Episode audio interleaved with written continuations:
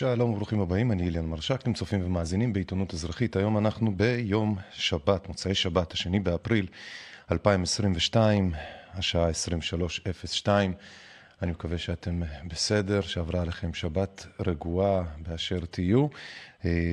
אנחנו היום רוצים לדבר איתכם על uh, היום ה-38 למלחמה בין רוסיה לאוקראינה, מה שאני קורא לו מלחמת עולם שלישית, ורבים אחרים גם כן.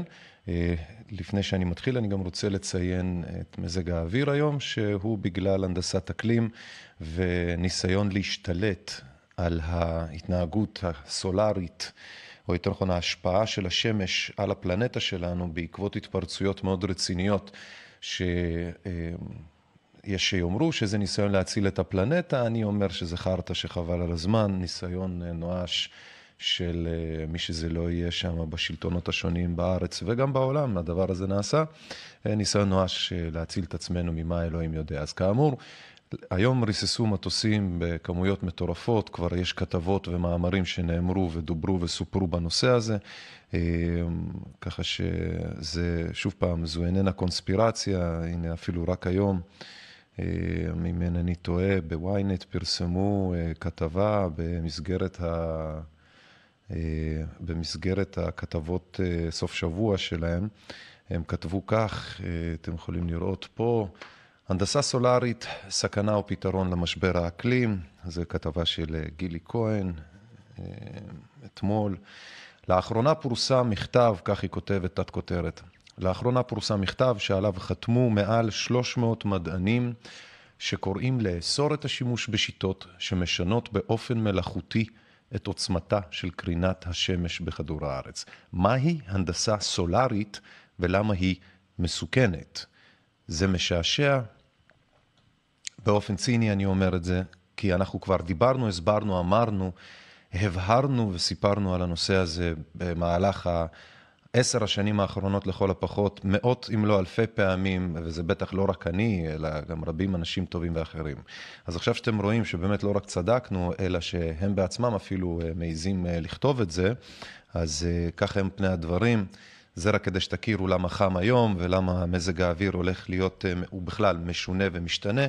זה שוב, זה בעיקר בגלל שינוי כתבים מגנטיים על הפלנטה שלנו מצד אחד, ומצד שני, בגלל שהשמש יש לה גם חילוף כתבים מגנטיים שעושה התפרצויות כאלו ואחרות אה, אה, בתורם. אז לכן, מהשמש לכיווננו. ולכן הדברים האלה בחיבור מייצרים את מה שמייצרים. דעו לכם שעוד פעם, Sun Radiation Management, ניהול קרינת שמש, זה מה שזה, שוב, תסתכלו שידורים קודמים, תכתבו עיתונות אזרחית, הנדסת אקלים, תראו שידורים גם פה ביוטיוב וגם במקומות אחרים.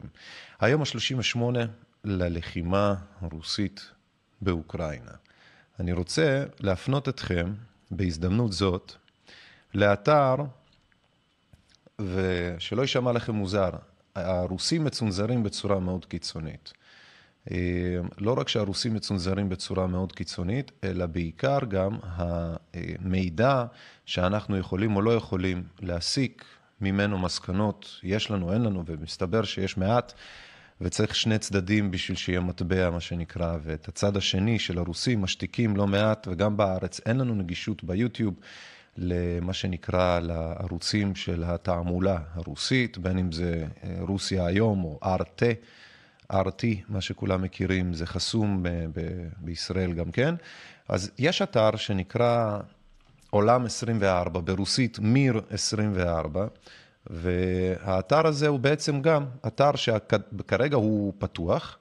יכול להיות שיסגרו אותו בשלב מסוים, אבל זה בעצם עוד ערוץ תעמולה, שבמקרה הזה הוא פתוח, כן, לצפייה. אז לכן אני מפנה אתכם למי שרוצה לראות קצת מהתעמולה הנגדית, כי גם אצל האוקראינים מה שקורה זה תעמולה, צריך לזכור את זה. בסוף מי שמפרסם ועושה את הקמפיין על אוקראינה, יש לו יותר אינטרס משלכם יש, משלכם לאזרחים הפשוטים יש לקבל מידע. אז פה לצורך העניין החדשות וזה מעניין גם לראות לפניכם פה, כן, אני מראה לכם, על המסך, זה ברוסית, זה בעצם, אם תרצו, סוג של איך הלך הרוח הרוסי נראה. אז הם כותבים בכותרות על זה שהם מחזקים את היחסים בעצם הרוסים מחזקים את היחסים בכל מיני, בכל מיני רמות עם הבלארוסים. והם מאוד מתגאים בזה שהבלארוסים עושים צעדים בונים לקראת איחוד יותר חזק, כלכלי, לאומי ועוד כל מיני כאלה, ביחד עם הרוסים. עכשיו זה קצת מצחיק, כי הרי בסופו של דבר הם לא נפרדו אף פעם בתכלס, לא תרבותית, לא לאומית ולא גם גיאוגרפית. אז אה, זה קצת משעשע וזה גם נותן איזושהי הבנה לקראת מה אנחנו הולכים. אז היום ה-38 אה, ללחימה, האוקראינים ממשיכים מן הסתם לספוג אה, התקפות אוויריות של טילים ושל כאלה מצד הרוסים באזורים מהמערב, לבוב, ולכיוונים גם עד המזרח. קייב בצפון, אודסה בדרום, עם מריופול שנמצאת קצת יותר מזרחית צפונית לאודסה. שם גם אנשים בקיצור חוטפים אה, קצת, אני, כן, אני מקווה שאני לא טועה, תקנו אותי, אני מקווה שאני לא טועה. אה, אז כל הצדדים הנגיסות האלה בגבולות רוסיה נותנת וממשיכה להתקיף. מעת לעת האוקראינים מצליחים כרגע, כן, לכבוש בחזרה כל מיני כפרים, בין, אם זה בפאתים של קייב, ובין אם זה בפאתים של עיירות אה, וערים אחרות. ובין לבין הרוסים נסוגים כדי לעשות מה שנקרא regroup. ככל הנראה הסברה היא זה שהם לא בורחים לשום מקום, חלקם ברחו בוודאי, אבל הרוסים לא בורחים כרגע, לא מפסיקים את המלחמה שם, והם נסוגים בשביל לעשות ריגרופ, אחרי שגם תזכרו, התחילו את הכל, אה, הרוסים את הלחימה, אחרי שכבר הם היו באימון של אה, חודש ימים בבלארוס, אה, כחלק מההכנה להפתעה, אבל עדיין, שרפו אנרגיות, שרפו משאבים. אז אה, פה באתר הזה של הרוסים, אני מפנה אתכם שוב פעם, אתם אה, יכולים לראות, האתר הזה נקרא מיר 24. נקודה TV, אם זיכרוני אינו מטעה, מיר 24, נקודה TV, אם זיכרוני אינו מטעה אותי שוב, כן, כן, לא, בואו נראה, כן, מיר 24.tv, כן, כן, זה זה. אמ, אז שוב פעם, שוב פעם, כאמור, אמ, קצת מהכותרות, אמרנו משמאל זה חיזוק היחסים בין אה, רוסיה לבלארוס. אה, אה, רגע, דמוב, רעיוני, קרסניארסקם קראי. אהה, הבנתי. טוב, יש פה שריפות. הם כאילו לא מדברים יותר מדי על המלחמה, אלא אם כן זה לטובתם. פה גם זה מתגאים על האיחוד הרוסי המחדש מבלארוס עד ולדיווסטוק, מהמערב עד המזרח. הרוסים בקיצור נכנסים למגננה קומוניסטית סובייטית כמו של פעם, הם מבינים שהם ככל הנראה חוטפים אותה עכשיו, סוגרים את רוסיה מאוד חזק, אז כל מה שרוסיה עכשיו עושה בעיקר זה גם לנסות להכיל את הנזק הפנים אזרחי בתוך רוסיה, כי האוליגרכים ירדו משהו כמו, אה, האוליגרכים הגדולים ברוסיה, איזה 20 ומשהו מהם, 30 ומשהו מהם, אה, איבדו כמויות מטורפות, אה, הכל משלוש מיליארד דולרים, או, או כן, אני חושב שזה דולר, כן. עד לאיזה 20 ומשהו דולר, אז מיליארד דולר, כל מיני עשירים שנפגעים שם. אז שוב, הרוסים מנסים לעשות הכלת נזקים בעיקר, ביום ה-38 רואים את זה יותר ויותר, פנים, אה, אה, אה, פנים מדיני, כאשר השכנוע הגדול ביותר וכל הכותרות והכתבות והתקשורת הרוסית וגם זו של שאר הרפובליקות, בין אם זה הקזחסטניות, טאג'יקיסטניות וכל אלה וגם הבלארוס וכאלה, הן כל כולן ממוקדות לשכנע את האזרחים שהכל בסדר, שהם עושים להם ספירת מלאי ממש, מספרים להם כמה תבואה יש, אין, יהיו מחסורים, לא לדאוג שלא יהיו מחסורים, כי יש אה, מוצרים שלמרות שהולכים עכשיו להיות אה, מופסקים, כן, שיפסיקו אותם, אבל הרוסים והבלרוסים יודעים לייצר לבד מותגים מקומיים, אז הרבה מאוד התלהבות מהדבר הזה. אה, כן, פה פה פה. הרבה מאוד התלהבות מברנדים של מכוניות אה, מקומיות אה, וכמובן, אה, שוב פעם, מכל מיני כאלה.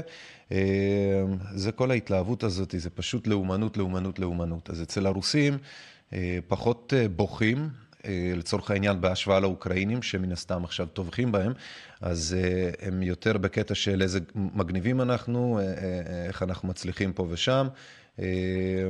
זה אפילו פה... הנה, כן. פה משמאל, ברוסיה ובבלארוס מציינים את יום האיחוד של העמים.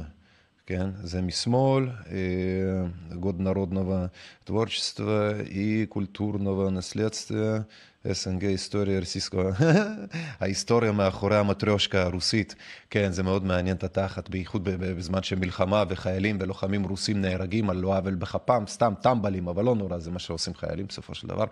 אז בזמן שטובחים בחיילים האחד בשני שם, גם האוקראינים ובאזרחים וכולם נגד כולם, אז הם אה, מוצאים את הזמן לדבר על כמה הם והבלרוסים זה אחים וכמה המטריושקה ההיסטוריה שלה מגניבה ויפה. אז ביום ה-38 ללחימה הרוסים עושים שוב פעם כמה... כאמור, את כל האכלת הנזקים האפשרית, צנזורה גסה מאוד, מי שידבר על המילה מלחמה או יגיד כיבוש או משהו כזה, צפוי למאסר עד 15 שנה פלוס קנס, פלוס הוא יוקע כבוגד אנטי-פטריוט, מה שברוסיה מסוכן מאוד, לא יודע איך זה באומות אחרות, אבל שם זה מאוד מסוכן. רדיפה מאוד קיצונית של אנשים שרוצים לדבר חופשי ולדבר ישר לעניין. בנוסף, שוב פעם, כאמור, הניסיון לשכנע את הציבורים ואת העמים השונים שמסביב לרוסים שהם הולכים לעבוד ביחד. הבריקס לצורך העניין. בריקס זה ברית של מדינות נפט, יצרניות נפט, שזה אם זיכרוני אינו מטעה אותי, ברזיל, הודו, סין ורוסיה. ומקווה שאני לא טועה, כן, והם בעצם אחיות נפט שמתחרות בנאטו, האחיות של נאטו, ארצות הברית והאלה. דיברנו על זה בשידורים קודמים, זה נקרא שבע, שבע האחיות של הנפט, וזה סיפור עתיק יומין. שמתחיל באותם הימים שבהם רבים מכם יודעים איך החלו בעצם לנסות לעשות את כל אותו הסדר העולמי החדש, כי זו תוכנית ארוכת שנים, ארוכת טווח, לא של יומיים, אלא של כמעט מאה שנים, אם לא אפילו אולי יותר. אז באמת אתם רואים איך אותם כל תאגידי הנפט ומשפחות העושר שלפני המאה ומשהו שנה, סוף המאה ה-19, תחילת המאה ה-20, התאגדו ביחד בגלל הנגישות שלהם לאנרגיה פוסילית, פחמנים, גזים, עניינים וזה, נפטים, והם השתלטו אט אט באופן בטוח דרך שוב פעם המצאה ובדיה של כל מיני שטויות בעיקר מבוססות לאום, כמו ציונות, כן, כמו איחוד האמירויות, ערב הסעודית, כמו עוד כל מיני הסכמים שבעצם הלידה שלהם היא מהנפט. אז הרוסים בהבנה הזו גם לא נפקדים מהשירות, הם גם היום כמו אותם אז האליטות השונות סביב העניין הזה שמבינות איך לשלוט בעולם, אז הרוסים גם כמובן לא נפקדים מההבנה הזאת והם משתמשים ביכולות שלהם או בעצם בעובדה שהם מהווים כ-30% משוק האנרגיה העולמי, אז הם בהכרח מנסים לעשות עם האחיות האחרות שלהם, הודו וסין, כל מיני הסכמים וכל מיני ביטויים מדיניים, פוליטיים כאלו ואחרים, שוב, שוב פעם סביב בעצם היותם יצרניות וצרכניות נפט מהגדולות בעולם, אנרגיה נקרא לזה.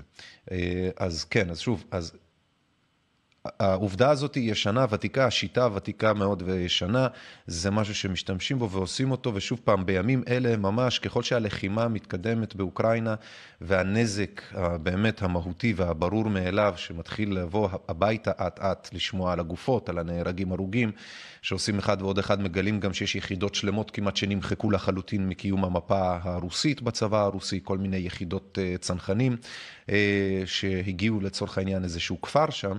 שבאפגניסטן איבד משהו כמו 80 לוחמים, שזה היה המון, או סליחה, 40 ומשהו, שזה היה המון. אז עכשיו, במלחמה שם נמשכה תשע שנים. פה, המלחמה שכבר פה, 30, יום 38, המספר ההרוגים שהגיע מהכפר הספציפי הוא שברח לי השם שלו, משהו מפגר. ברוסיה אז איזה מאה ומשהו לוחמים כבר נהרגו, כאשר שוב פעם זה המספרים העדינים, זה עוד המספרים הצנועים, כאשר עוד יתחילו להמשיך ולהגיע עוד מידעים. אז ביום ה-38 רוסיה נדמה כסופגת את המכה החזקה ביותר. היא נסוגה אחורה כדי להצטייד חובה, אין ברירה, היא לא במגרש הבית שלה.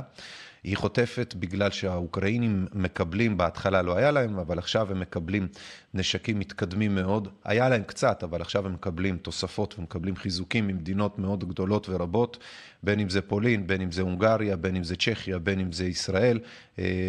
לא, סליחה, לא ישראל, ישראל מספקת דברים אחרים עוד קצת לפני, ש...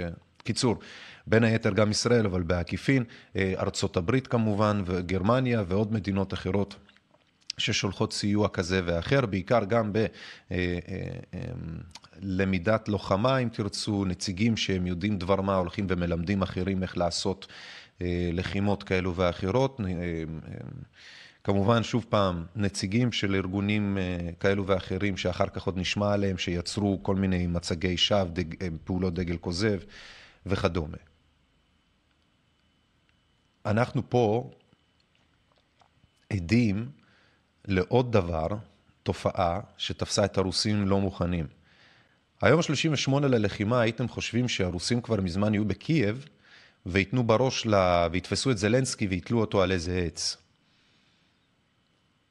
ולא כך הוא הדבר, ומסתבר שהרבה אנשים שוב שוכחים, אבל ב-2014, כל הסיפור באופן מהותי ממש, של הלחימה היום, אה, אה, אם תרצו, בהתעצמות המאוד רצינית של ממש ירי נשק חי והרוגים וזה, 2014. אה, זה התחיל ב-2014. 2014,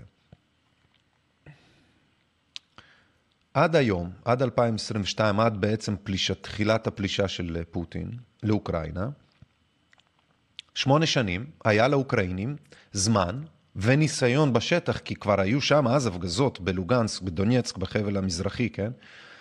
עד היום היה להם שמונה שנים לאוקראינים להתאמן, ללמוד, להצטייד ולהיערך למתקפת פתע רוסית. זאת אומרת, על אף שבאופן עקרוני זה נכון שהרוסים תקפו ראשונים באופן שהפתיע לכאורה את עמי העולם, אל לנו לשקר לעצמנו, כי ההפתעה לא הייתה כלל ועיקר לאוקראינים, הם היו מוכנים לזה כבר עוד לפחות, שוב פעם, מ-2014. בכוח אדם, בנשק, במודיעין, בהיערכויות של ביצורים, בהיערכויות של שוחות, של מפות, מיפוי, מודיעין אה, פנימי עצמי וגם כזה שהוא חיצוני, פלוס גם עוד אה, אה, אה, הגיע לרמה כזאת שהרוסים עוד הפעם, שוב פעם, עכשיו שהם ניסו להפתיע, הם הגיעו אחרי אימון, זה אומר שהידללו להם הרזרבות. הם הגיעו בעצם אחרי שהם כבר שרפו את כל החימוש, או את הרבה מהחימוש על האימונים ועל הקשקושים. הכוחות עייפים, כי הם עכשיו רק היו בדיוק באימונים, רחוקים מהבית עדיין, כן? בלרוס, אה, מוסקבה זה כמה אלפי קילומטרים. המרחק בין מה שפוטין חשב שיהיה לבין מה שקרה בפועל היה גדול והוא, ועכשיו הוא ניכר מאוד בשטח. אמ, יש דיווחים שאני אישית לא מאמין להם, אבל לכרגע, אבל יש דיווחים שהאוקראינים הגיעו במסוקים בגובה נמוך כדי להיעלם מהרדאר הרוסי לבלגרד שם, כדי להפגיז את האימא שם של מצבורי הנפט שיש להם בעיר. זה נמצא לא רחוק באופן יחסי מהגבול האוקראיני, בתוך רוסיה. אני קצת מסרב להאמין, או קצת מתקשה להאמין שזה היה האוקראינים, כי אה, לאוקראינים משתלם לא, שוב, יכול להיות שאני טועה, אבל אני, לדעתי, לאוקראינים פשוט משתלם כרגע לשמור את האף שלהם כמה שיותר נמוך, ולא בגלל שצריכים לפחד, אלא כי הם צריכים לשמור על מעט מהציוד ומהנשק שיש להם, וגם גם בעולם בכלל, כרגע דעת הקהל נוטה מאוד לטובת האוקראינים, גם בגלל הקמפיין המאוד אגרסיבי נגד הרוסים ובעד אוקראינה, באופן אגב מאוד מחשיד, כן? אה, מחשיד לא בגלל שלא כואב לי על אנשים שנהרגים, אלא כשמנסים להכריח אותך ללכת לאיזשהו כיוון מסוים, או מסלילים אותך לכיוון מסוים, אז מי שמסליל זה יש לו את האג'נדות האחרות שאני כנראה לא שותף להן. עובדתית עם הקורונה הם לא עשו לי טוב, אלה שעשו את אותו הדבר הזה שהם עכשיו יבואו לי עם האוקראינה וזה, זה לא יהפוך לי את הדעה לגבי זה שהם זונות. האוקראינים מסכנים, אלה שעושים את הקמפיין עליהם הם זונות. אז uh, האוקראינים עכשיו ש, שסובלים ועוד כל מיני כאלה, בעצם צריכים לסתום את הפה ולא להרים את האף שלהם כדי לשמור על ציוד, לשמור על דעת הקהל הפוזיטיבית כלפיהם, מה שגם מאפשר את אותו זרימת ציוד וכספים וכוח אדם מהתנדבותי, בין אם צבאי, בין אם אזרחי, בין אם רפואי או בין אם תשתיתי כזה או אחר. אה, ובנוסף לזה, גם לזלנסקי יש דמות של בן אדם מגננתי ולא בן אדם התקפי. זלנסקי עושה רושם מאוד חיובי על העולם בתור הבן אדם שבסך הכל אה, אה, נחתה עליו מכת גורל והוא צריך להתמודד כי הוא כילד טוב לא עשה שום דבר. ולכן ללכת ולהאיר את הדוב הרוסי בהרבה מאוד משמעויות, כי הרוסים בעצמם, בתוך הבית אמרתי לכם, יש להם חזית. הם שונאים את העובדה שיש מלחמה, אבל שכנעו אותם, ורבים מהם, יש כ-60 אחוז תמיכה רוסית בעניין הזה, כאשר יגידו לכם, הרוסים אומרים באזור ה-80, אבל עדיין יש הרבה פרפגנדה ותעמולה, אז אני אומר שזה באזור ה-60. זה מין פרטו כזה, כמו שאלרועי פרייס הכחבה אוהבת להגיד. אז באמת אותם ה-60 אחוזים בטוחים שיש באמת אה, נאצים, פלגים נאצים באוקראינה, ושהרוסים לא באים לאוקראינים כמו שהם באים לפלגים הנאצים האלה שצריך פשוט להוציא אותם מאוקראינה. אז לכן מראש לרוסים, אה, לרוסים, הם מבחינתם, אם הם יראו את. הם לא כועסים על האוקראינים באופן אה, אה, לאומני, אלא באמת נטו על אותם פלגים, כן? ואני מדבר על, על, על אחוז של בין 50 ל-60 אחוזים, כרוב לא מוחץ, אבל כרוב. שבאמת זו התפיסה שלהם, כאשר השאר מתחלקים לעוד כל מיני פלגים, ויש שם פלג עיקרי של כ-15-20 אחוז. אני שוב חושב שזה באזור ה-40 אחוז, אבל לפי מה הטלוויזיה אומרת של הרוסים, יש איזה כ-10-15 אחוז שהם ניתן להבין שהם מתנגדים ללחימה באופן יותר אקטיבי, פחות אקטיבי, יותר אידיאליסטי נגד פוטין, או יותר בקטע של מסכנים האוקראינים הם אחים שלנו, לא חבל, כאילו אפשר אחרת. יש כל מיני דרכים שאנשים הרוסים מתנגדים ללחימה, לא כולן, עוד פעם, בדרך ישירה נגד פוטין, שחושבים שזה שחור או לבן, אלה טובים, אלה רעים או ההפך, אלא באמת, פשוט בקטע הזה של לא צריך מלחמה, יש רבים שחושבים ככה, ו- ויש רבים לא מבוטלים שחושבים שפוטין הוא פושע מלחמה, ואלה סותמים את הפה קצת יותר, כי באמת זה יעלה להם בבריאות. אז שוב, אז האוקראינים אה, נתפסים אצל הרבה מהרוסים, אפילו שאלה בעד המלחמה, כבאמת מסכנים. אז כאילו עכשיו אם הם יתקיפו וירימו את האף וייכנסו לערים רוסיות ויתקפו מתקני נפט או עוד כל מיני כאלה, אז באמת אפילו אותו, ה, ה, ה, אותו אחוז אוכלוסייה בתוך רוסיה, שהוא בעד אוקראינה כעם, כן? אה, שהרי בשבילה כל הסיפור הזה נעשה, אז באמת הם יאבדו גם אותו. אז לכן אני קצת קשה לי להאמין שהמסוקים היו באמת של האוקראינים, כמו שאני חושב שהרוסים בשקט היו יכולים לעשות אה, אה, מה שנקרא פעולת דגל כוזב לעצמם. א', ב', גם מאוד יכול להיות עוד, עוד, עוד נדבך שחשוב לשים לב אליו. האוקראינים לא בהכרח שולטים בכל הכוחות שלהם בשטח, הרי בוודאי שאם יבוא איזה מישהו, כן, איזה צ'צ'ני מתנגד, סתם אני זורק עכשיו, בעד האוקראינים, או יבוא איזה איזה מתנדב בריטי, פרו-אוקראיני, שפתאום החליט למצוא איזה מטוס או מסוק רוסי שננטש, והוא מחליט לקחת אותו, הוא אוקראיני, הוא מחליט לקחת אותו ולהדליק את כל הפיוזים ו- ו- ו- ולעשות פעולה, זה לא בהכרח האוקראינים ידעו על זה או יכלו להשתלט על זה, גם אם הם ידעו על מישהו שמנסה לעשות פעולה כזאת. זהו, אז בקיצור, זה מה שאני מנסה לומר, שאני חושב שהקטע הפעולה הזאת שהייתה נגד הרוסים, היא לא באמת הייתה...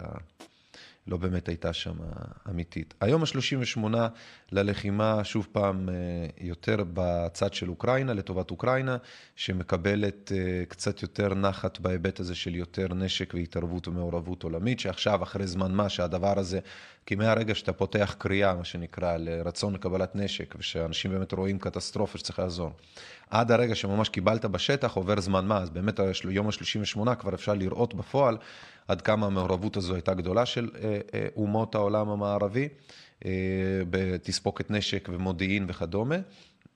ורואים ממש שהרוסים סופגים מספיק, כי האוקראינים לא צריכים מלא נשק, הם צריכים נשק שובר שוויון, שזה כלי טיס בלתי מאוישים שיודעים גם לתת, לתת בראש, כמו של הטורקים. איך שלא נקרא, הטרק בייקר הזה, איך שלא נקרא, הרחפן הזה.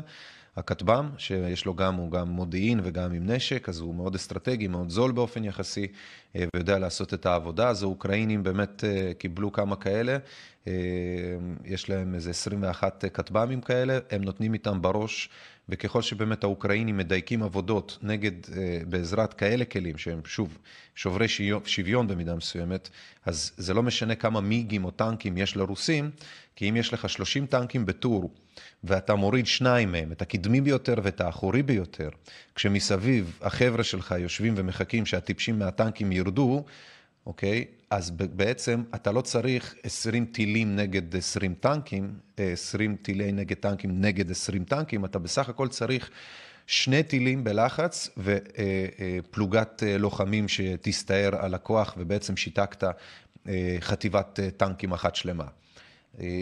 או יותר נכון, חטיבה או גדוד, סלחו לי, אני פשוט לא זוכר את הימים, אני לא הייתי בשריון, אז ככה שאני לא זוכר כמה זה 20 טנקים. אבל הבנתם את הפואנטה, אתה בשקט יכול לחסום טור כדי לעשות, אתה עושה פקק, מפוצץ את שני הקצוות, ואז האלה באמצע הטנקים לא יכולים לזוז, או אין להם איך לזוז, כי בכל זאת 70 טון כאילו פלדה באמצע הדרך, כשבצדדים יש לך כוחות שרק מחכים שתרד מהטנק כדי שאתה תחטוף את כל האש שבעולם. אז זה בערך מה שקרה עד עכשיו וקורה לצורך העניין באוקראינה, בין הרוסים לאוקראינים ביום ה-38 ללחימה, כאשר כולם בהתחלה חשבו שרוסיה תגמור את הסיפור בשתי דקות, ושכח, ושכחו האנשים, אולי גם פוטין שכח, שהיה לאוקראינים, ויש לאוקראינים, שמונה שנים של ניסיון קרבי אה, מוכח נגד הרוסים בחזית המזרחית שהתעוררה כבר ב-2014, עם כל העניינים של טנקים וטילים ופגזים, וזה אותו הדבר. ובאמת בשמונה השנים האלה פוטין והעולם אה, עכשיו מבין שבאמת האוקראינים לא פראיירים, למדו, הבינו ועשו. במקביל, עוד הפעם נאמר, בלי קשר לחזית האוקראינית, משהו אצל הרוסים מאוד מאוד מאוד מתחבר לרצון שלהם לחזור ל... אני לא יודע איך לומר את זה, אבל כאילו, אם לפרש את זה, לגדולתה של הסובייט, הקומוניזם, כן? לימים של הגדולה הרוסית בסובייטיזם של אז. עכשיו, אני לא אומר שהם רוצים את, אה, את דז'ה סטלין בחזרה, אני לא אומר שהם רוצים ללטף את השפם של פאפה לנין, אני רק אומר שמשהו בגאווה הרוסית, כמובן שזה קורה עכשיו כפי שגם נתנו תחזית בכל העולם, אבל משהו בגאווה הרוסית לא נותן לא נותן לה להשתחרר מהימים ההם. הם ממש ממש ממש נמאס להם מכל ה... אה, אה, אה, נו, צ'ילבאות הזאת נקרא לזה, הריבים הקטנוניים האלה, והתחרות המטופשת הזאת, כאילו, שהרוסים כאילו צריכים להעמיד את עצמם בה, מול כאילו עמי העולם, במערביות הזאת וזה. הם הבינו, בקיצור, שאתה לא יכול להשוות פלמני למקדונלדס, ועצם ההשוואה הופך את הרוסים למכוערים, כי אין מה לעשות. מקדונלדס עם כל, ה, עם כל הזבל שבזה, זה עדיין פשוט מושך את העין יותר בקטע של יעני, מישהו עשה פה משהו עם קדמה ובלה בלה, למרות שזה fucking קציצה רעילה, אחושרמוטה בין שתי לחמניות שאי אפשר לקרוא להן ככה, עם תוספות רעילות החולמניוקי שרק נראות כמו שהן נראות. בעוד הפילמני זה מכוער החולמניוקי, אבל זה טבעי אחושרמוטה וזה טעים רצח, אין מה לעשות, אבל זה מכוער תחת, אין מה לעשות. עכשיו, הרוסים, רבים מהם, ואני יכול להבין, לא באשמתם, כן? נמאס להם מהקלחוז הסובייטי הזה, שהיה מעביר סוודר מילד לילד, עד שכבר אין, לא נשאר סוודר ואתה צריך ללכת ערום בלייט, מרוב שכולם משתפים כל היום, לא קונים כלום חדש ומייצרים רק הכל לבד. חלק מזה זה פשוט מה יש וזה מה שיש, וזה אומנם טוב, אבל זה עדיין תחת. אנשים רוצים להתקדם בחיים, להתקדם הלאה. אז באמת, כאמור, שוב, הרוסים מאוד אוהבים את, ה, את הזה של הפעם וזה. אני אגב מאוד יכול להתחבר לצד הזה בתור סובייטי.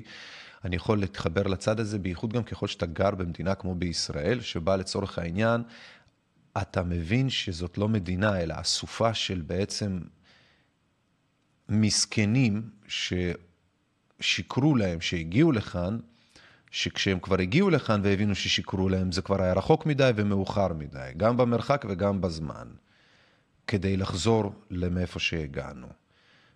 ועכשיו בעצם הבנת שזה בסך הכל היה חרטא אחושרמוטה. עכשיו, עם האוקראינים זה יהיה אותו הדבר, הפליטים לאיפה שהם ילכו, חכו חכו, הרי הם עכשיו, בהשוואה בין להיות בטילים לבין להיות בפולין, יעדיפו להיות בפולין ולא תחת טילים האוקראינים.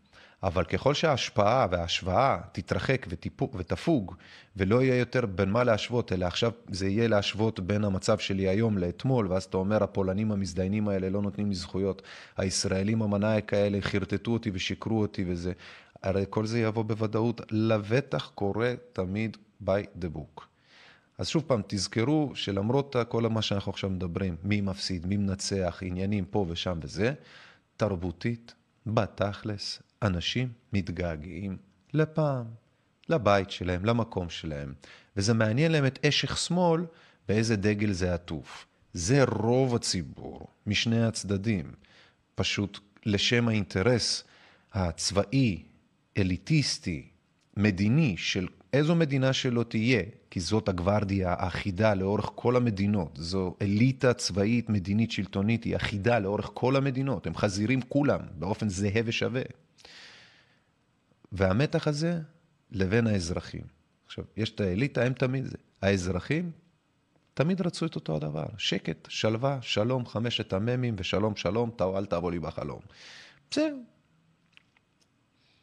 ולכן ככל שמאתגרים את מאזני, את המאזניים האלה של מקדונלדס לבין לאומיות רוסית, מקדונלדס לבין לאומיות רוסית, אוקיי? באיזשהו שלב האיזון המטופש הזה, כן? ייהרס, ואז בעצם התוצאה תהיה, כפי שהיא עכשיו קורית, מלחמה עד כדי מלחמת אחים, אתם קוראים להם רוסים אוקראינים, אני קורא להם סובייטים. סליחה. אני צופה הרבה גם בטלוויזיה הצ'צ'נית, אני חייב להודות, אה, ובמקביל, מה זה, איפה זה היה? אה, איזה קטע. איזה באסה. הייתה פה פרסומת, איזה באסה, איך רציתי להראות לכם אותה. הייתה פה פרסומת על uh, להגר לישראל. בזה, באתר של המיר 24 האלה, הייתה להם פרסומת של להגר לישראל. אה, הנה, הנה, גריבוק, מה זה? מה זה? ריבוק, אה, גריבוק נגי, אה, נגצי, גריבוק נגצי סטרצווה וזרע. אוי ואבוי, פטריה בציפורניים, אוי ואבוי, טיפולים בישראל. בואו נראה, איזה שירות משפטי כזה. פתרונות לפטרת ציפורניים. אוי ואבוי לי. אוי ואבוי. זה קטע, זה, סליחה, זה כאילו, אתם רק שתבינו ממה הטלוויזיה, מה, אני אומר, ממה התכנים האלה של כל האלה. עכשיו יגידו לי שזה ערוץ ישראלי בכלל, זה בכלל יהיה משעשע. זה בכלל יהיה משעשע, אם זה ערוץ ישראלי. למרות שכתוב פה רו, מיר טבעי נקודה רו, זה רוסיה. זה רוסיה. יכול להיות שזה רוסי שיושב בישראל, גם זה לא הכי בדקתי על הערוץ יותר מדי, אני מודה. אבל בואו נראה, הטלפונים פה כולם מובילים לזה, כולם מובילים ל... 495, שזה בעצם מוסקבה. כן. אם יש לכם שאלות כאלו ואחרות, אה, חברים יקרים, אתם מוזמנים לכתוב, אנחנו כהרגלנו בקודש ננסה לענות. אתה אומר שהפליטים שברחו יחזרו מתישהו לאוקראינה. בוודאי, מיכאלי, בוודאי. בוודאי, נשמה שלי, לפליטים, מה שאת רואה אותו כזהב וכל מיני כאלה, לפליטים זה מעניין את הביצה השמאלית. הזהב שלך מבחינתם זה חרא. הם פשוט רק מבינים שהחרא פה צף בעוד החרא שלהם שוקע. אז הם יבואו לפה לעזור טיפה לעצמם, אנחנו נעזור להם, והם יחזרו לחרא שלהם, אל תדאגי. ואני אה, מבטיח לך, אל תנסי להתחרות איתם בתחושה שאת אה, בעלת הבית, הם יודעים את זה. אה, נראה לך שרוסיה חזתה את ההשלכות עליה היום ואת העיצומים, משך הקרב והאבדות לפני תחילת הלחימה? כן, אני חושב שכן. אני חושב שכל בן אדם שיוצא לרחוב יודע שיש סיכוי שהוא גם יחזור הביתה בארון, אה, או לא יחזור הביתה, אלא בעצם יחזור לקבר בארון. אה, זה משהו שכולנו, גם אם זה בסתרי ליבנו, אבל זה באופן מודע די ברור לכולנו. אה, לכן, כן, בייחוד כשאתה הולך ללחימה, כן, מבחינה טקטית, אסטרטגית, מכל הבחינות ודתית, אתה בהחלט עושה מה שצריך לעשות בהבנה שיכול מאוד להיות שגם לא תחזור. ואני מבטיח לך שזה הרבה מאוד מהחיילים שיצאו לשטח עברו את שטיפת הכומר במים הקדושים ובכל מיני קטורת וכל מיני, אתה יודע, כל מיני מזמורים פרובוסלביים כאלו ואחרים.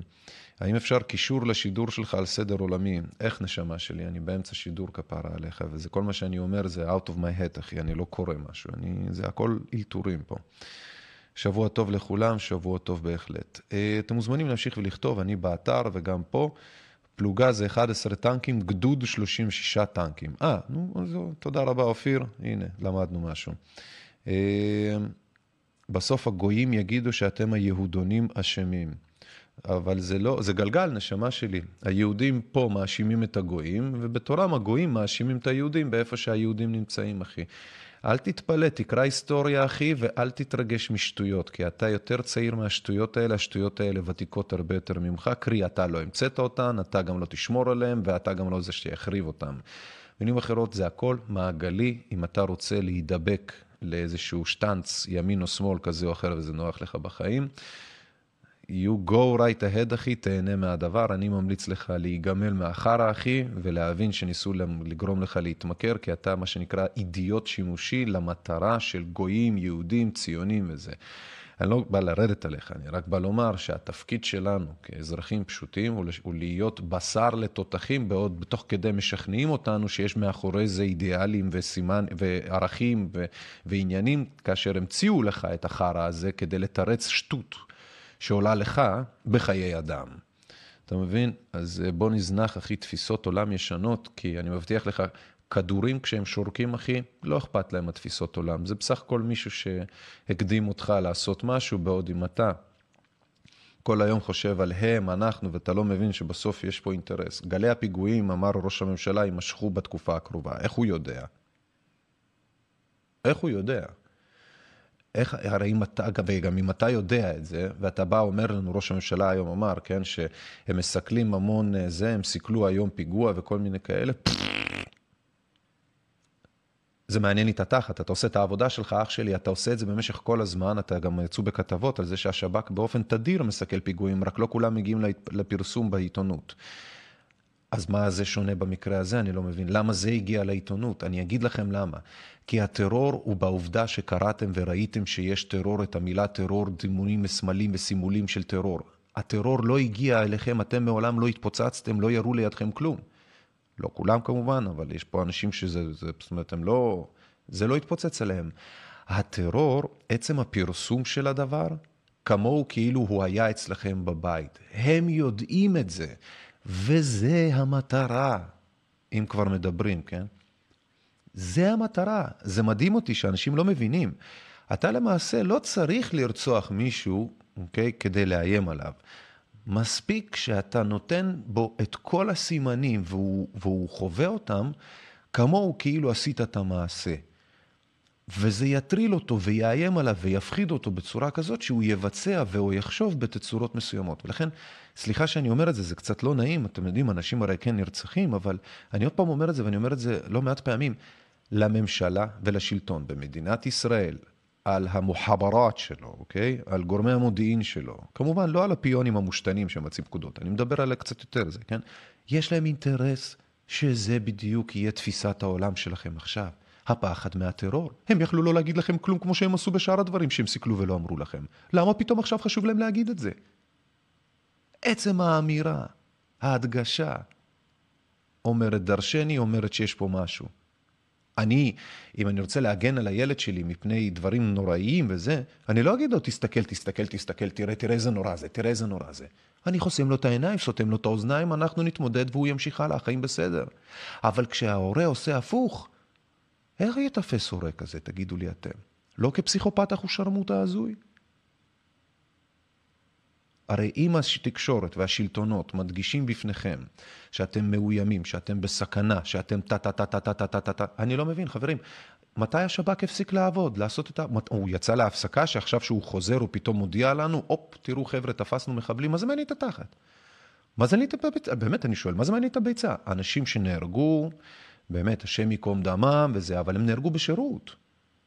זה השירות שלהם, סליחה שאני אומר, אבל זה השירות. כן, אני בצבא, בצבא ההגנה לישראל, ששירתתי כלוחם, אני נשבעתי להגן על המדינה עד כדי חירוף הנפש. זאת אומרת, אני לקחתי על עצמי בהבנה ובידיעה ברורה שהתפקיד והתהליך של לעשות את העבודה שלי, קטנה כגדולה, יהיה כרוך, יכול להיות גם בחירוף הנפש, ושזה בסדר. באיזה שלב אנחנו הופכים את זה לאיזושהי דרמה אחושרמוטה, סליחה שאני אומר.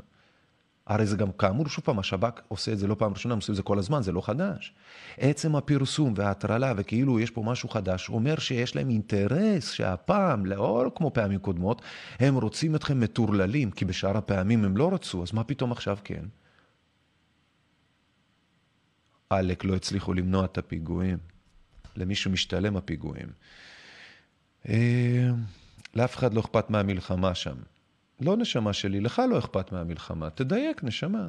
תדייק. כשאתה כותב משהו, זה לא אלף איש עומדים מאחוריך במקלדת. אתה לא צריך לשקר. תדייק את האמת לאמיתה. אתה יושב לבד עכשיו על המקלדת, יכול להיות לידך איזה בן אדם שניים מסביבך בלוויינות, ואתה כותב את דעתך שהמלחמה כרגע באירופה, העולמית בעצם, לא מעניינת אותך. בכיף, אחי. אל תגיד את כולם, אתה לא אומר את האמת. נקסט. כשהתותחים רועמים הקורונה שותקת, אמת ויציב. האם הסנקציות על רוסיה והמשבר האנרגטי באירופה בגלל קניית הגז והנפט ברובל יפגעו ישירות בכלכלה הישראלית ואיך ישפיע על חיי היום-יום של האזרחים? אמרתי את זה אתמול, אני חושב. או כן, אתמול, על עניין של הצ'רנובל וזה, או שלשום, סליחה, אתמול היום שישי. אה, אני אמרתי את זה כאשר בני אדם, יש פגיעה בחמשת המ"מים, ואו צפי לפגיעה חמורה בחמשת המ"מים, שזה מזון, מעון, מלבוש, מורה ומרפא, הם יעשו מה שצריך כדי to stay the fuck away, להתרחק כמה שאפשר מהמקום שבו בעצם יש את המחסור ואו פגיעה בחמשת המ"מים. ולכן מה שאתה אומר עכשיו בגדול, לא משנה איך זה יתפתח, ברגע שיהיה פגיעה חמורה באיזושהי מדינה או באיזשהו תחום שטח בגלל נסיבות של חמשת המ"מים, אתה תראה, אתה תראה תוצאות רציניות ביותר. חלק מהתוצאות האלה, בהרבה מהמקרים, זה פשוט עזיבה. עזיבה של בני אדם, של אנשים. והרבה פעמים זה של מי שיכול. זה דומינו כזה, זה מתחיל במי שממש יכול, ואז זה הולך לאט לאט, ככל שהמצב מחמיר, עד למי שממש לא יכול, ומי שממש לא יכול, למרות שהמצב מחמיר, אז הוא באמת לא יכול. הסנקציות, שוב פעם, הם בסך הכל, הם ייצרו מציאות שכבר הייתה פה לפני זה, שהיא מלחמה קרה, היא חומות בין מדינות אה, ועוד כל מיני דברים כאלה, שזה מה שאתם רואים בעצם עכשיו, לצערי הרב, כן. אם יש לכם עוד שאלות,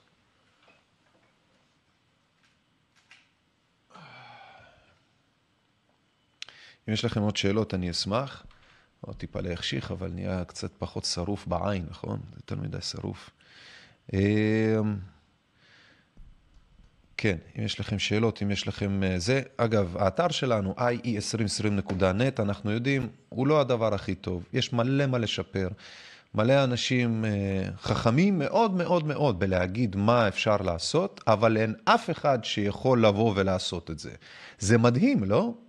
מדהים הסטטיסטיקה. כולם יודעים מה צריך לעשות, אף אחד לא יודע לעשות את זה. אמ, אני אומר אף אחד בהקצנה, כי יש לנו בדיוק אחד ורבע אנשים שאשכרה יושבים ועושים עם זה משהו, ולכן אני אומר, איך יכול להיות שמכל העשרות אלפי האנשים שנחשפים, צופים, רואים במהלך השבוע, כן, כאילו, אין אחד לרפואה שבא ואומר, אה, אח שלי, אני מבין בדברים האלה, בוא נעשה. אז uh, מי שרואה את האתר והוא רואה שם את הדברים הפשוטים לכאורה, שאני פשוט לא מבין בהם, שאפשר לשנותם, לשפרם, כדי שלצופים ולמאזינים יהיה יותר נוח, חברים, אל תגידו לי, תסתכלו במראה ותגידו לעצמכם, ואז תדברו איתי. כי אני, לי אין מה לעשות עם זה, אני לא מבין בזה. אם הייתי יכול לשפר, הייתי משפר, אני פשוט באמת לא מבין. לתמיכה שלכם, כדי שאולי יום אחד, אם נגיע, בתקווה שזה יהיה, אה, לסכום מכובד של תמיכה חודשית, אנחנו כרגע נמצאים על סכום חודשי של 3,600 שקלים, 3,598 שקלים ליתר דיוק. אה, יש לנו בכ-53 תומכים. אה, קבועים, פלוס עוד עשרה שאני יכול לומר קבועים שלא רשומים בשום מקום, אז זה יוצא בסדר גודל של ה-60. אה, ואני בכוונה אני אומר את זה כי רוב מה שאתם רואים פה, כל מה שאתם רואים פה, או הרוב, אוקיי, עזרתם, תמכתם, אבל זה לקח שנתיים. ובקצב כזה אנחנו לא נתקדם מהר, ובטח שלא נגיע ליותר מדי מקומות שהיינו רוצים להגיע אליהם. אז אני כבר אומר לכם, זה הכל תלוי באמת בכמות המשאבים והאנשים, כוח אדם שיעשו או לא, ואני כבר אומר, כוח אדם אפסי, משאבים אפסיים, ולמרות כל זה, תראו איך אנחנו מצליחים. בהזדמנות זו אני רוצה להגיד תודה ענקית, ענקית, ענקית, ענקית רגע, שנייה, אני רק אגיד את הביט שלנו, 054-264-9690 זה הביט שלנו, זה הפייבוקס שלנו, 054-264-9690. פרטי חשבון בנק פה מימין על המסך, אתם רוצים לרשום אותם רגע, תשהו את הסרטון, אל תדאגו, זה לא יברח לשום מקום, ברגע שתלחצו פליי זה ימשיך מהמקום שבו עצרתם, הכל בסדר, אז אני יכול להמשיך. אמ, אני רוצה להגיד תודה ענקית לתומכים שלנו, זה לא מובן מאליו. מעת לעת, כמעט כל יום, לא כל יום, אבל כמעט כל יום אני מקבל הודעה שמישהו אה, אה, תומך בנו, תמך בנו, בין אם זה הודעת תמיכה בפרגון במילים, בין אם זה בכסף. אה, שוב, כל איש אשר ידבנו ליבו, גם אנשים ששולחים את המעט שיש להם, אנחנו מברכים את כולם, זה לא, זה לא בורח לנו מהעיניים, זה, זה שוב, אני בעיקר לבד עושה את העבודה, איתי ביחד יש עוד אה, אנשים טובים מעטים אה, כמו דוריטי וכמו ספלינטר וכמו רואיקה וכמו אה, חברים אחרים שתומכים מהצד. אז מעת לעת יש מי שיכול לזרוק איזושהי עצת טיפ, איזשהו תיקון, איזשהו משהו, אבל לרוב זה אני לבד. אז לכן, כל מה שאתם כותבים, שולחים, נותנים, עושים, אני קורא, רואה, לא להכל אני יכול להגיב, לא הכל שווה תגובה בחלק מהמקרים, וכו' וכו'. אז שוב, לא בורח לי מהעיניים מה שאתם עושים. זה באמת, אני מודה לכם מקרב לב, לכולכם באשר תהיו, שאתם טורחים, עושים את המאמצים, הרבה פעמים זה אפילו הולכים לבנק פיזית כדי להפקיד אה, אה, את המעט שאתם יכולים, אז זה באמת לא מובן מאליו בכלל, ואני ממש מודה לכם על זה. אז כן, אז אתם יכולים להיכנס לאתר, אה, לדרג אותו, מצד שמאל למעלה יש כוכבים, לא, לא, זה לא באמת משנה, כן, אבל אם כבר אתם. יש טלגרם, כשתוכלו לשמור איתנו על קשר, שם אנחנו נמצאים בעיקר, ובנוסף לכל הדברים האלה, יש לנו גם את האפליקציה. באפליקציה יש הכל. יש בה את היכולת, יש את הטלגרם, יש בה את הפודקאסטים שלנו, יש בה את היוטיוב, יש בה את היכולת לכתוב לנו, לתמוך בנו, הכל באפליקציה, פלוס גם אה, פושים ונוטיפיקציות, ששוב פעם, בגלל שאני לבד, לא תמיד אני שולח עושה, אבל האתר עצמו, אם נכנסים, מימין למטה יש גם פעמון אדום. להתראות מהאתר, שזה כבר אופן אוטומטי שישנו וזה. אז ככה שאני מאוד אשמח אם תירשמו, תורידו, תעשו מה שצריך לעשות, זה מאוד יעזור. אה, ערב טוב, חודש טוב. גליה שואלת, איך באמת בניטו ידע על התוכניות של הפיגועים בתקופה הקרובה? אם זאת התוכנית, הממשלה מוכנה לכל השיט הזה. גליה, הממשלה מוכנה לכל השיט הזה מעצם היותה ישראלית מנוסה, ותיקה בפיגועים ובכאלה. ולחשוב שמשהו פה הפתיע מישהו פה בדברים האלה, זה פשוט שקר וכזב, כמו שבני גנץ שיקר לכולנו. ישב בתקשורת וסיפר והוא אמר, אנחנו לומדים את העניין, אנחנו נגיב בהתאם, ואז אתה תוהה ואתה אומר לעצמך, אז על מה נרצחו כל האלה שנרצחו עד היום, אם לא למדת עד עכשיו איך לעשות ולהתמודד עם זה, תסוקה בלבן בלעד. עוז, עושה רושם שלא הולך להם עם ההתנעה של הגל השישי. לדעתך הם ראו את גודל הנקניקייה שהציבור שם על הגל החדש והתקפלו, או שההתקפלות היא גם מתוכננת ועוד לא נגמר החרא הזה? תראה, עוז, אני אגיד לך ששתי התשובות הן נכונות. אוקיי? שתי התשובות הנכונות. הם גם ראו את הגל החדש הזה, הציבור שהבינו שזה באמת חרטא, כמו שחזינו, וגם אם הם לא רואים את זה כחרטא, פשוט לציבור אין יותר את הכוח לחרא הזה. אה, אה, אין להם את הכוח לחרא הזה, וגם אם הם ימשיכו אה, עם החרא הזה, לציבור כבר אין כוח לזה, אוקיי? פשוט אין כבר את הכוח. אז אני חושב שזה מכל דבר כזה אתה תמצא את התשובה הנכונה בהיבט הזה. וטוב שכך, וטוב שכך. אמ, כי גם המלחמה באוקראינה איפשהו, וכל הדאגה לבריאות הזאת של הרוסים, הרוסים מאוד דואגים לבריאות של האוקראינים, עד כדי שהם הולכים ומפזרים רפואה ומזור ומרפא בדמות בלט 30 מילימטר פגזים, או 60 או 90 בלט, ובראשי נפץ גרעיני, או סליחה, רק"קים, ראשי, אה, אה, ראשי ראש, אה, נו, לא ראשי ראש. ראשים קרביים, כן, אה, כל מיני קרקע, קרקע וכאלה, טילים וזה, זה למען הבריאות של האוקראינים בוודאי. אז שוב, במילים ציניות אלה, ברור שהעולם ציני גם כלפי הריפויים והחיסונים וזה. ושוב, זה גם קצת אבסורד, כן? לדבר על חיסונים כשאנשים משמידים אחד את השני, מי יאמין למי. אמ, מיכל כותבת, כשאני מדברת על הקשר של המדינה שב"כ לפיגועים, אני שוב מתקבלת כקונספירטורית. נו בסדר, אנשים הרי כשמדברים אליהם טורקית ואתה כאילו מדבר טורקית לסיני, צריך לזהות מראש שאתה הולך לדבר טורקית לסיני. אתה מראש צריך לדעת למי אתה הולך להגיד, מה אתה הולך להגיד, אחרת אתה פשוט, כאילו, אתה תהיה מטומטם, אתה תגיד דברים שהם לא מתאימים לבן אדם. כי אתה יכול להיות צודק, פשוט לכתובת הלא נכונה. כמו להגיד לצ'צ'ני שהוא לוזר, בגלל זה הוא נלחם מפוטין ולא נגדו. אמ, החיילים עוברים שטיפת מוח ובסוף מאלצים אותם לחתום על חוזה שבו הם מוכנים להקריב את חייהם. אה, הם לא נאלצים, כי אז זה אומר שהם לא שטפו להם את המוח, אוקיי? אילוץ זה לא משהו שאתה רוצה לעשות, זה מה שאתה מוכרח לעשות. ואם שטפו לו את המוח, הוא רוצה לעשות את זה. אז לכן אילוץ זה לא בדיוק המונח הנכון. אה, הם מוכנים להקריב את חייהם ועושים את כל זה בטקס בלטרון. זה נכון, ולכן שטפו להם את המוח בלי לאלץ אותם. אה, כל ההורים מוזמנים לראות איך הבנים שלהם נשבעים למות, ואז זה קורה, הם מתים, וכולם מטומטמים. היום אני יכולה להגיד את זה. אני מסכים איתך, מאוד אפילו. במקום מסוים אבל, אתה יכול להבין כשזה חשוב, כמו באוקראינה, במדינה כמו בישראל, שמעת לעת היו בה באמת עניינים כיבושיים כאלו ואחרים. אבל מעל כל זה השתנו זמנים, השתנו תקופות. לא צריך להיות מתאבד שיעי כל הזמן, אפשר לנוח מדי פעם. הנה, השב"כ הרי עושה את העבודה כל כך טוב, שפתאום כשראינו שהשב"כ הוא בעצם יכול להיות יותר חלק מזה מאשר שהוא נגד זה, שפתאום הם צריכים לעשות פרסומת עוד הפעם לעצמם, איך הם תופסים אנשים, איך הם כל מיני כאלה, ואז אתה אומר, מי עושה פרסומת, תגידו לי? מי שטוב לו ושמח שירקע, או מי שעושה קמפיין? אתם מבינים מי עושה פרסומת, נכון? מי שעושה קמפיין, חברים. אה, תיארתי לעצמי, מה קרה? מיני אולפן, מה, מה תלוי מעל הכיסא? מעל הכיסא זה תאורה, נשמה שלי. זאת תאורה יחסית מיוחדת. כן, אז אה, שגם נתרמה על ידי באמת אה, אה, מישהי מדהימה, ששלחה את כל יכולותיה מעבר לים, ובאמת באפשרותה ובעזרתה הצלחנו. זאת תאורה בסך הכל לדים, בצורת שטיח מרובע ש... של לדים.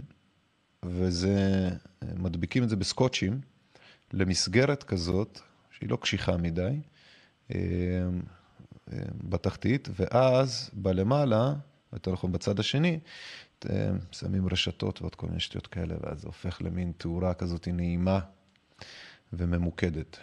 כן, סתם, אני רוצה להגיד תודה באמת על זה ש... מי שתרם וזה, זה לא מובן מאליו. כן, שאלות אה, כאלו ואחרות על העניין של אוקראינה, היום ה-38, אה, בהיבט הזה של הלחימה האוקראינים, שוב, מצבה ממש טוב. אה, כמובן, ביחס לעובדה שהמדינה נמחקת כמעט לגמרי, מצבם הוא רע, אבל ביחס לעובדה שמדינה שהייתה אמורה להיות מחוקה ביום השני למי ש...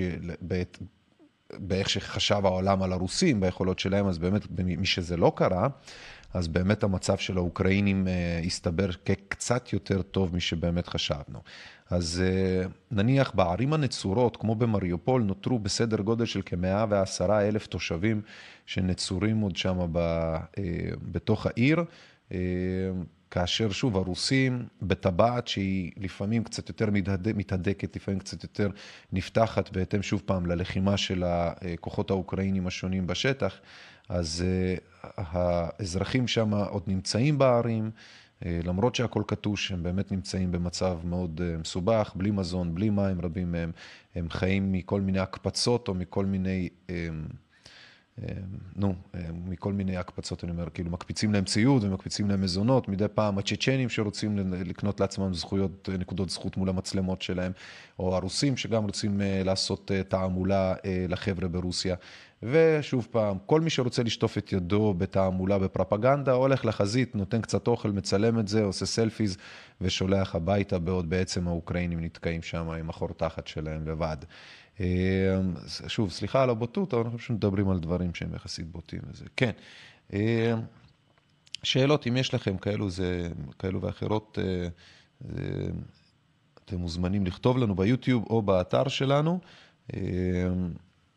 אנחנו על היום ה-38 של הלחימה הרוסית באוקראינה. הרוסים והצ'צ'נים, בעצם הצ'צ'נים הפסידו ב-96 לרוסיה במלחמה שם.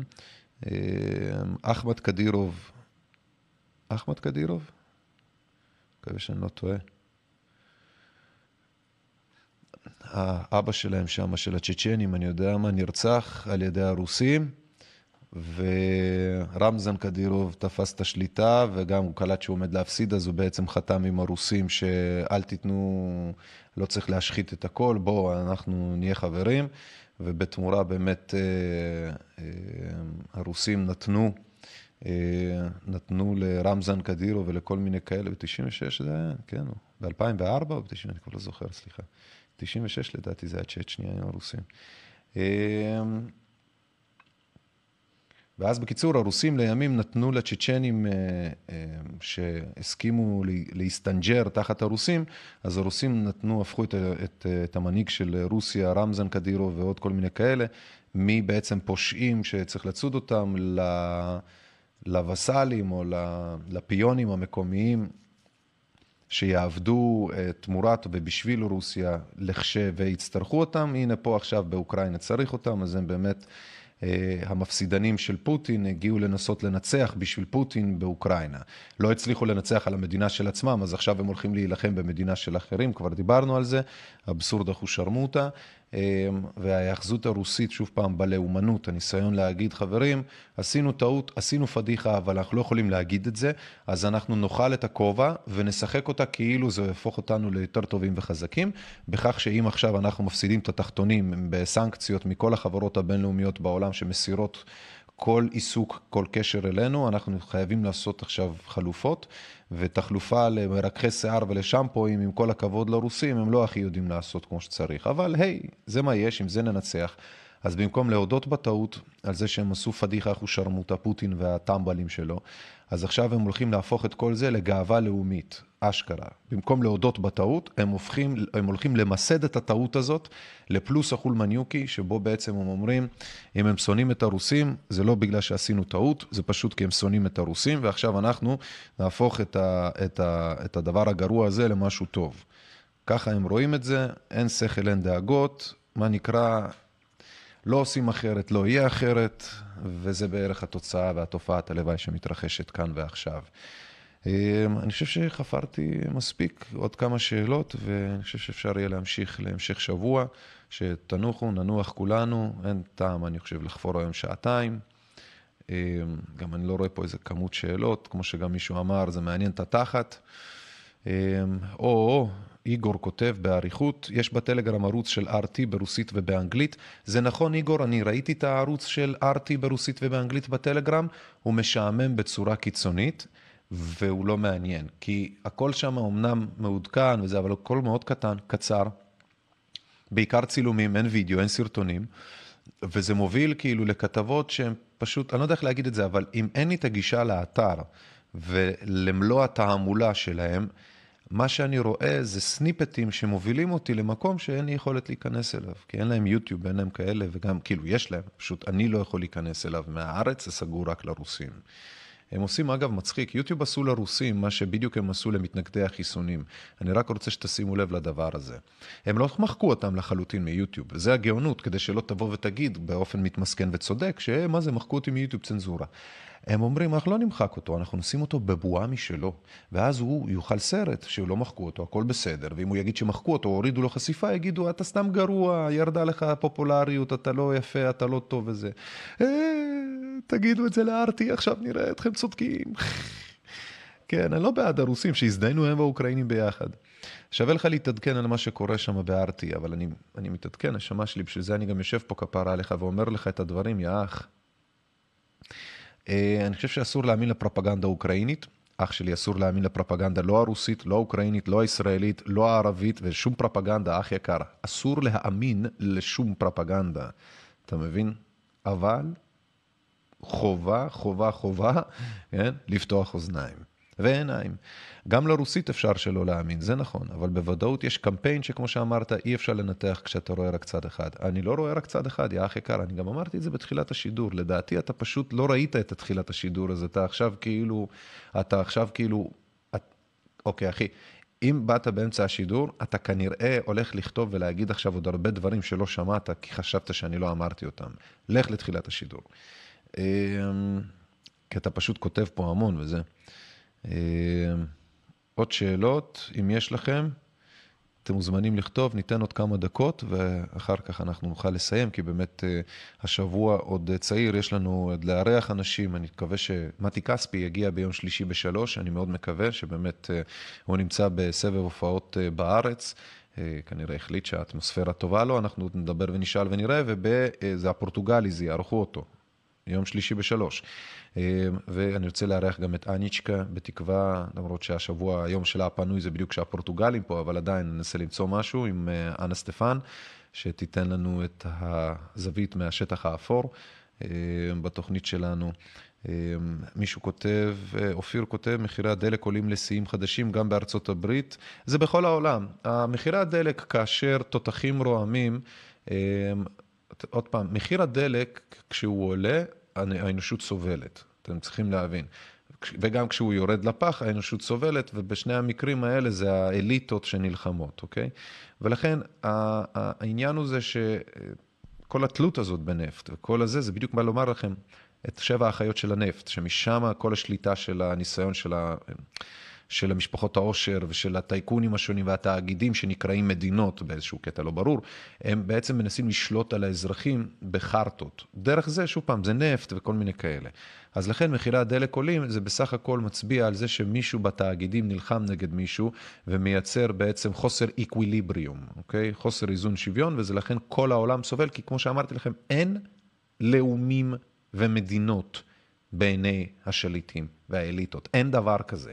שוב, הוא ישנו לשם הנוחות של חלוקת בני אדם ככבשים וכבהמות מסע שאפשר לנצל. בוודאי, בוודאי, יש חלוקה לשטחים פיזיים.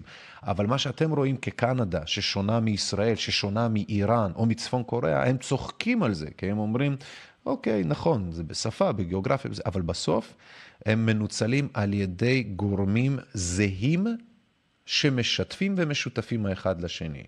יש יותר שיתוף פעולה בין מנהיג צפון קוריאה למנהיגים טיפשים אחרים מאשר מנהיג צפון קוריאה לעם שלו. וזה כך נכון לגבי כל שאר המנהיגים.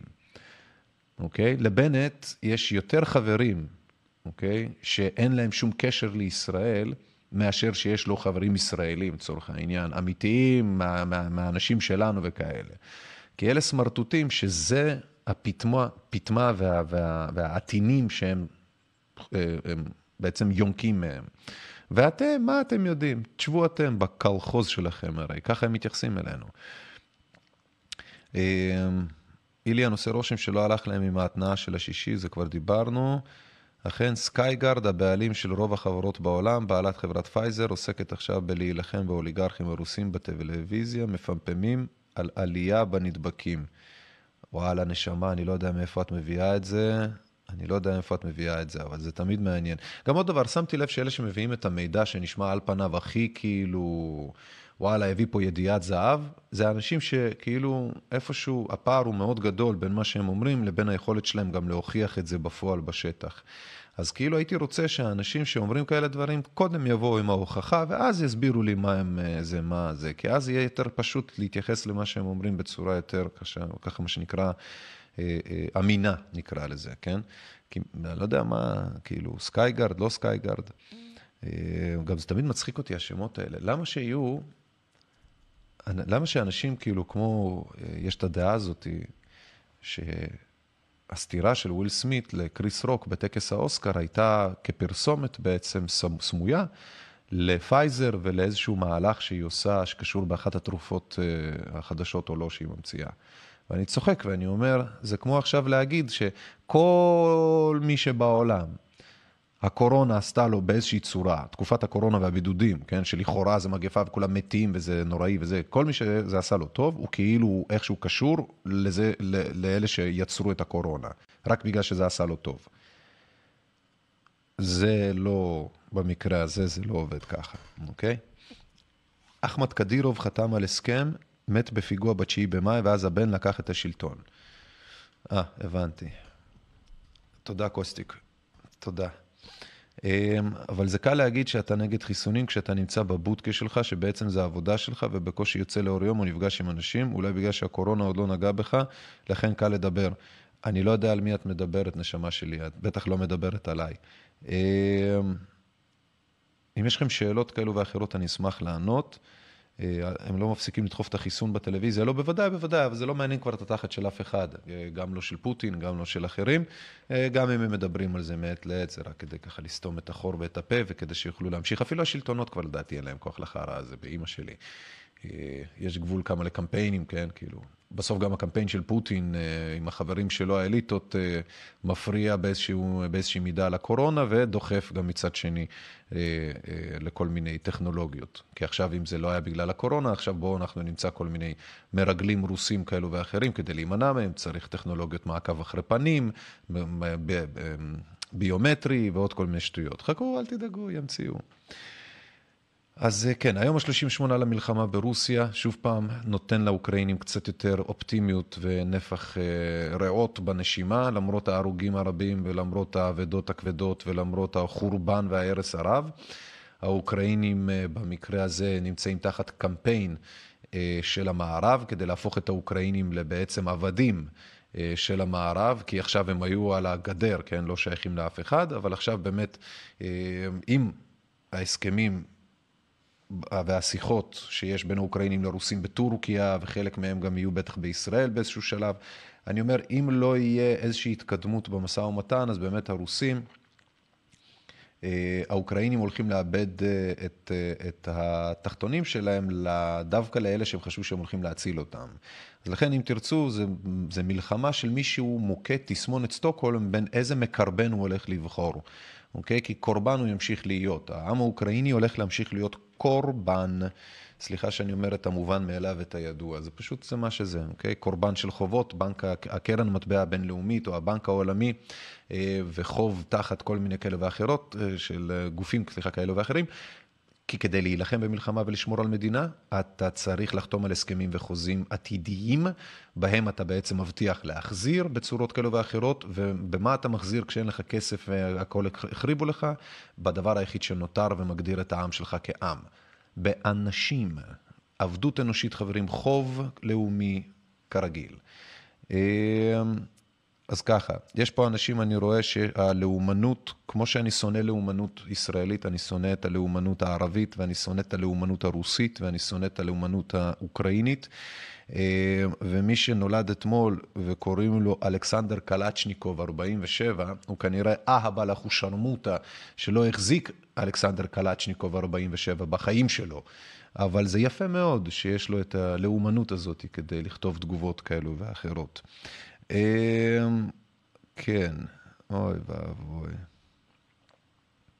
אוי ואבוי, נו, דביל שאומר בול מה שאני אמרתי. אהבה לך ושרמוטה. כן, טוב, יאללה חברים, דבילים כאלה אנחנו נסיים, שיהיה לכם באמת באהבה. אמ, אם היהודים היו שומרים על התורה, אז השואה לא הייתה קורית. אוי ואבוי, מה הקשר? חברים, תשמרו על עצמכם, אנחנו נשתמע ונתראה בשידור הבא. אני מקווה מאוד שזה כבר יהיה מחר, שידור יומי, לילי, שעות כאלה יותר נוח, קל, שקט, אחרי הבלגן לסכם, אה, אפילו גם קצת אה, אה, ללמוד דברים כאלו ואחרים. אנחנו נשתמע, נתראה, אני אשמח מאוד שוב פעם, תיכנסו לאתר שלנו, לשמור איתנו על קשר או להוריד את האפליקציה שבתוכה יש את כל הדברים שקשורים אלינו, ליצור איתנו קשר, לשמור איתנו על קשר על עדכונים וזה. אה, באתר עצמו יש לנו מימין למטה פעמון אדום, תירשמו בו. אם אתם רוצים לתמוך בנו, 054-264-9690, 054-264. 96, 90, זה הביט שלנו, פייבוקס שלנו. וכאמור, פה מימין יש לכם פרטי חשבון הבנק, אתם יכולים לעצור את המסך, את הסרטון, לרשום, להשתמש בזה, מה שתרצו ותצטרכו. אני כאמור הייתי איליאן מרשק, אתם צפיתם בעיתונות אזרחית, ושיהיה לכם שוב המשך שבוע טוב. מחר, כאמור, אנחנו, יש לי משהו מחר בערב, אני שוכח מה. יש לי משהו מחר בערב, אני לא זוכר מה זה, אבל אני אזכר, אני אגיד לכם. זהו, אנחנו נשתמע. תמשיכו לכתוב, אני מבטיח להגיב לכם לשידור, למה שתכתבו פה, ולאומנים, פשיסטים, טמבלים שבטוחים שהאחד צודק ולא השני, שלא הבינו שזה לא זה ולא זה, אלא שזה בעצם עוד הפעם ניצול ציני של אנשים טמבלים שהתרגלו שזה או זה או זה, כדי שבתוך כך הם יעשו התנהגויות פסיכוטיות והזייתיות. אה, לא מדהים, לא למדו כלום, בלית, במאה השנים האחרונות. כלום לא למדו. בלבני דיבילי, בבוני, בלית, פי זט נצרני. גם מה הקטע של אנשים לאומנים? הם לא מבינים שהם, לאומנות חברתית זה נציונל סוציאליזם, אוקיי? נציונל סוציאליזם, בקצרה, זה נאציזם. עכשיו, חרטטו אתכם ואותנו להאמין שנאציזם זה רק גרמנים במפלגה ספציפית שעשו מעשים ספציפיים. לא. זו אידיאולוגיה share שלקחה מפלגה של אנשים, כן, וקראה לעצמה על שם האידיאולוגיה הזאת, כאשר גם בתוך כדי האידיאולוגיה הזאת היא ביטאה אותה בתוך כדי דברים פסיכוטיים, שכאשר מסתכלים על זה רואים שהם זהים לחלוטין במה שעשו הרוסים, האוקראינים, הישראלים, האמריקאים, הדרום אמריקאים, הקנדים, האוסטרלים, הבריטים, ההולנדים, הגרמנים, הצרפתים, ואני אמשיך כך ועוד ועוד ועוד ועוד ועוד ועוד. אין עם של שרמוטות שלא רצח באזרחיו. ואני מתנצל שזה הסיומת של השידור. זה פשוט מרגיז אותי שאנשים עוד טיפשים, סמרטוטים, במאה ה-21, כשיש להם סוכה נגישות בלט לגוגל, נחוי. לילה טוב. Пиздец, сука, бараны такие, нихуя, блядь, не выучили нахуй, блядь, не способны ни к чему, сука, блядь. Главное им только, блядь, языком трепать, нихуя себе, блядь. Даже книжку нормальную не почитали, блядь. Саламу алейкум.